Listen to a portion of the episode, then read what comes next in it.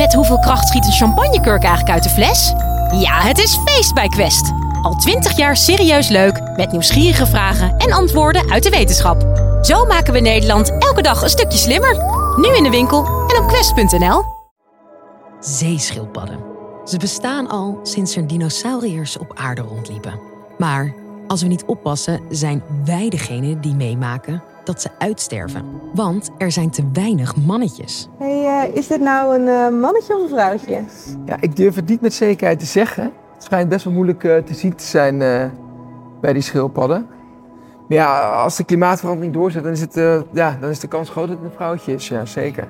Waarom zwemmen er steeds meer vrouwelijke schildpadden rond? En wat heeft klimaatverandering hiermee te maken? Deze vraag komt dit keer niet van ons, maar van een bekende dierenvriend. Ik hou superveel van dieren en ik heb dat ook wel een beetje aan mijn moeder te danken. Zij heeft echt dat zaadje voor me geplant omdat we altijd naar de dierentuin gingen. Gabriel Martina, of Wildebras, ken je misschien wel van? Vakka roofdieren, jullie weten, ik heb het dierenrijkolog. Vakka roofdieren, vakka roofdieren van vakka roofdieren. Ja, dat dus.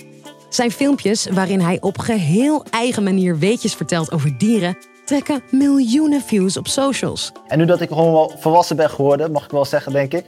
ehm, ja, heb ik gewoon zoiets van, ik ga gewoon video's maken over dieren. Want ja, daar hou ik gewoon van. En ja, waar de hart van vol zit, daar loopt de mond van over. Dus ja. Maar waarom dan de zeeschildpad? En de zeeschildpad heeft gewoon een speciaal plekje in mijn hart. Ik ben vroeger naar Curaçao gegaan voor een half jaar om daar te duiken. En toen zag ik de zeeschildpad voorbij zwemmen. En toen wist ik gewoon, ja, dit dier is echt anders dan anders. Gewoon heel bijzonder. Ik wil natuurlijk altijd meer weten over dieren. En ik dacht van, ja, ik kan zelf wel opzoeken hoe het zit met de zeeschildpad. Maar ik dacht, ik leg de vraag bij jullie. Want waarom worden er steeds meer vrouwelijke zeeschildpadden geboren?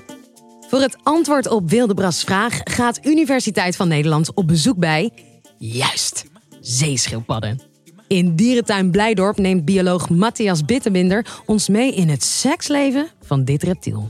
Ja, schildpadden die komen uit eitjes. Eh, en die eitjes worden gelegd op het, eh, op het strand. Dus uh, moeder schildpad die loopt het strand op en die graaft met haar flippers een, eh, een diepe kuil. Daar legt ze de 50 tot soms wel meer dan 200 eitjes in. En die eitjes die blijven daar een hele tijd zitten. Die dat wordt lekker warm, dat gaat lekker broeden. En op een gegeven moment komen daar babyschildpadjes uit. Die kruipen uit die kuil naar boven. En daarna zijn ze, zijn ze vrij, moeten ze de wijde wereld in. Je zou misschien denken dat een ei helemaal afgesloten is van de buitenwereld. Dat is niet helemaal waar. Eh, de schil van het ei die is een beetje leerachtig bij schildpadden. Niet hard zoals bij een kippenei. Maar dus door, dat leerachtige, die leerachtige schaal kan er gewoon nog zuurstof in en uit het ei komen. En op die manier kunnen die embryo's ademhalen. Dus ze kunnen niet anders dan de eitjes op het, eh, op het land leggen. Dat is al bijzonder. Maar er gebeurt nog iets uitzonderlijks met de eieren in die zandkuil. Dat is best wel grappig, want bij heel veel dieren, eh, ook bij de mens en ook bij andere zoogdieren, wordt het geslacht bepaald op het moment dat de zaadcel en de eicel versmelten. En dat komt omdat er geslachtschromosomen zijn. Je hebt een eh, X en een Y voor een mannetje en een X en een X voor een vrouwtje. Bij de schildpadden ligt dat niet vast. Eh, ook niet op het moment dat die eitjes worden gelegd. Die zijn eigenlijk aseksueel, zou je kunnen zeggen. En pas in de kuil wordt bepaald nou ja, wat het geslacht wordt van de schildpad. En dat heeft te maken met de temperatuur. Is een sweet spot, zou je kunnen zeggen, bij een temperatuur tussen de ongeveer 28 en de 31 graden. Dat hangt een beetje af van de soort ze- zeeschildpad die je hebt. En ook de populatie waar ter wereld eh, je, je, je bekijkt. Maar dan komen er ongeveer 50-50 mannetjes en vrouwtjes uit.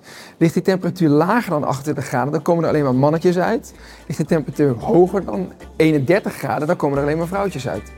Oké, zo gaat het in het wild. Maar hoe gaat het met de zeeschildpadden in de dierentuin? Matthias checkt het bij Mark, curator in het Oceanium van Blijdorp. Hij kent de zeeschildpadden daar al 15 jaar. Maar Mark, eh, ik zag hier twee schildpadden. Ehm, zijn dat verschillende soorten? Ja, we hebben een eh, groene zeeschildpad, Midas. En daar verderop zwemt, eh Oh ja, ik zie hem. Ja. zwemt Peddel, dat is onze karetschildpad. Oh, wat leuk. Ja, die is Ja. ooit als, als babytje gevonden in een, in een eh, lading steen die geïmporteerd was. Oh, wauw. Echt Ja, als, als, als Als, klein als babytje. echt een heel kleintje, ja. Die Nee. door onze verzorgers opgevoed, zeg maar. En uiteindelijk hier in het oceaan terechtkomen. En de andere weet ik het verhaal niet helemaal. Dat is Midas, onze groene. Ah. Die komt ergens uit Noordoost-Australië, zijn we later Mhm. achtergekomen door DNA-onderzoek.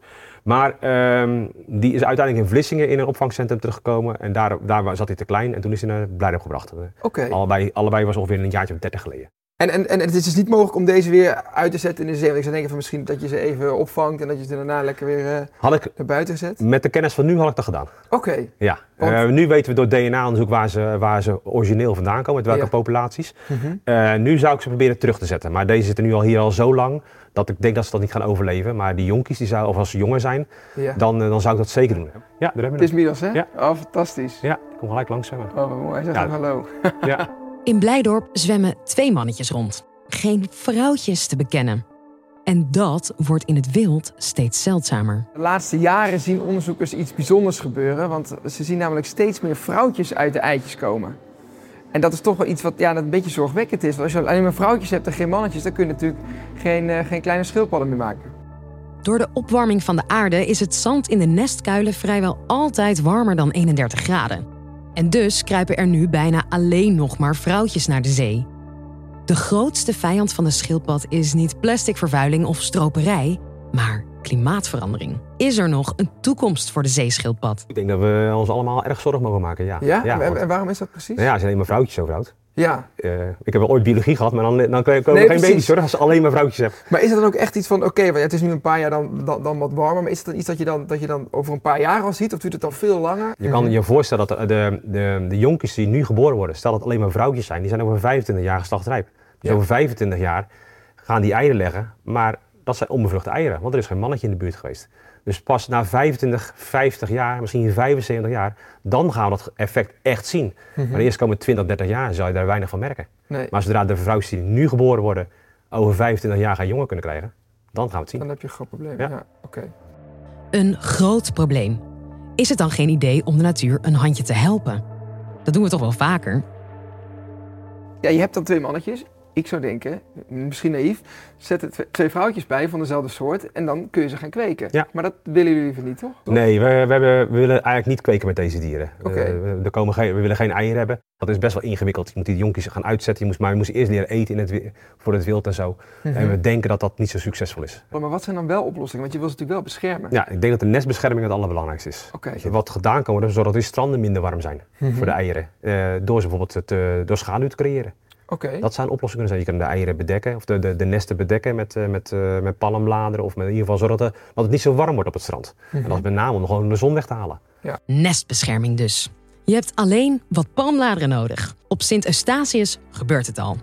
We moeten aan de bak, Wilde Bras. We moeten sowieso aan de bak als mensen. Want kijk, ik kan wel zeggen waarom ik de zeeschildpad belangrijk vind. Maar dat zouden we allemaal moeten vinden. Want ze beschermen uiteindelijk onze oceaan. Letterlijk, ze beschermen gewoon het koraal voor ons. Dus als ik dan, ik heb zelf heel vaak gedoken. Als ik dan zo'n zeeschildpad zie, dan weet ik gewoon van, ik ben op bezoek in hun habitat. En dan voel je ook gewoon de verantwoording dat je goed voor ze wil zijn. Dus dat zal ook gewoon mijn boodschap naar iedereen zijn. Van, wees gewoon goed voor dieren en natuur. En in dit geval specifiek naar de zeeschildpadden. Bedankt voor het beantwoorden van mijn vraag, Universiteit van Nederland. Jullie zijn echte strijders. Jij ook bedankt, Wilde Bras. En eh, de zeeschildpadden natuurlijk. Tot de volgende.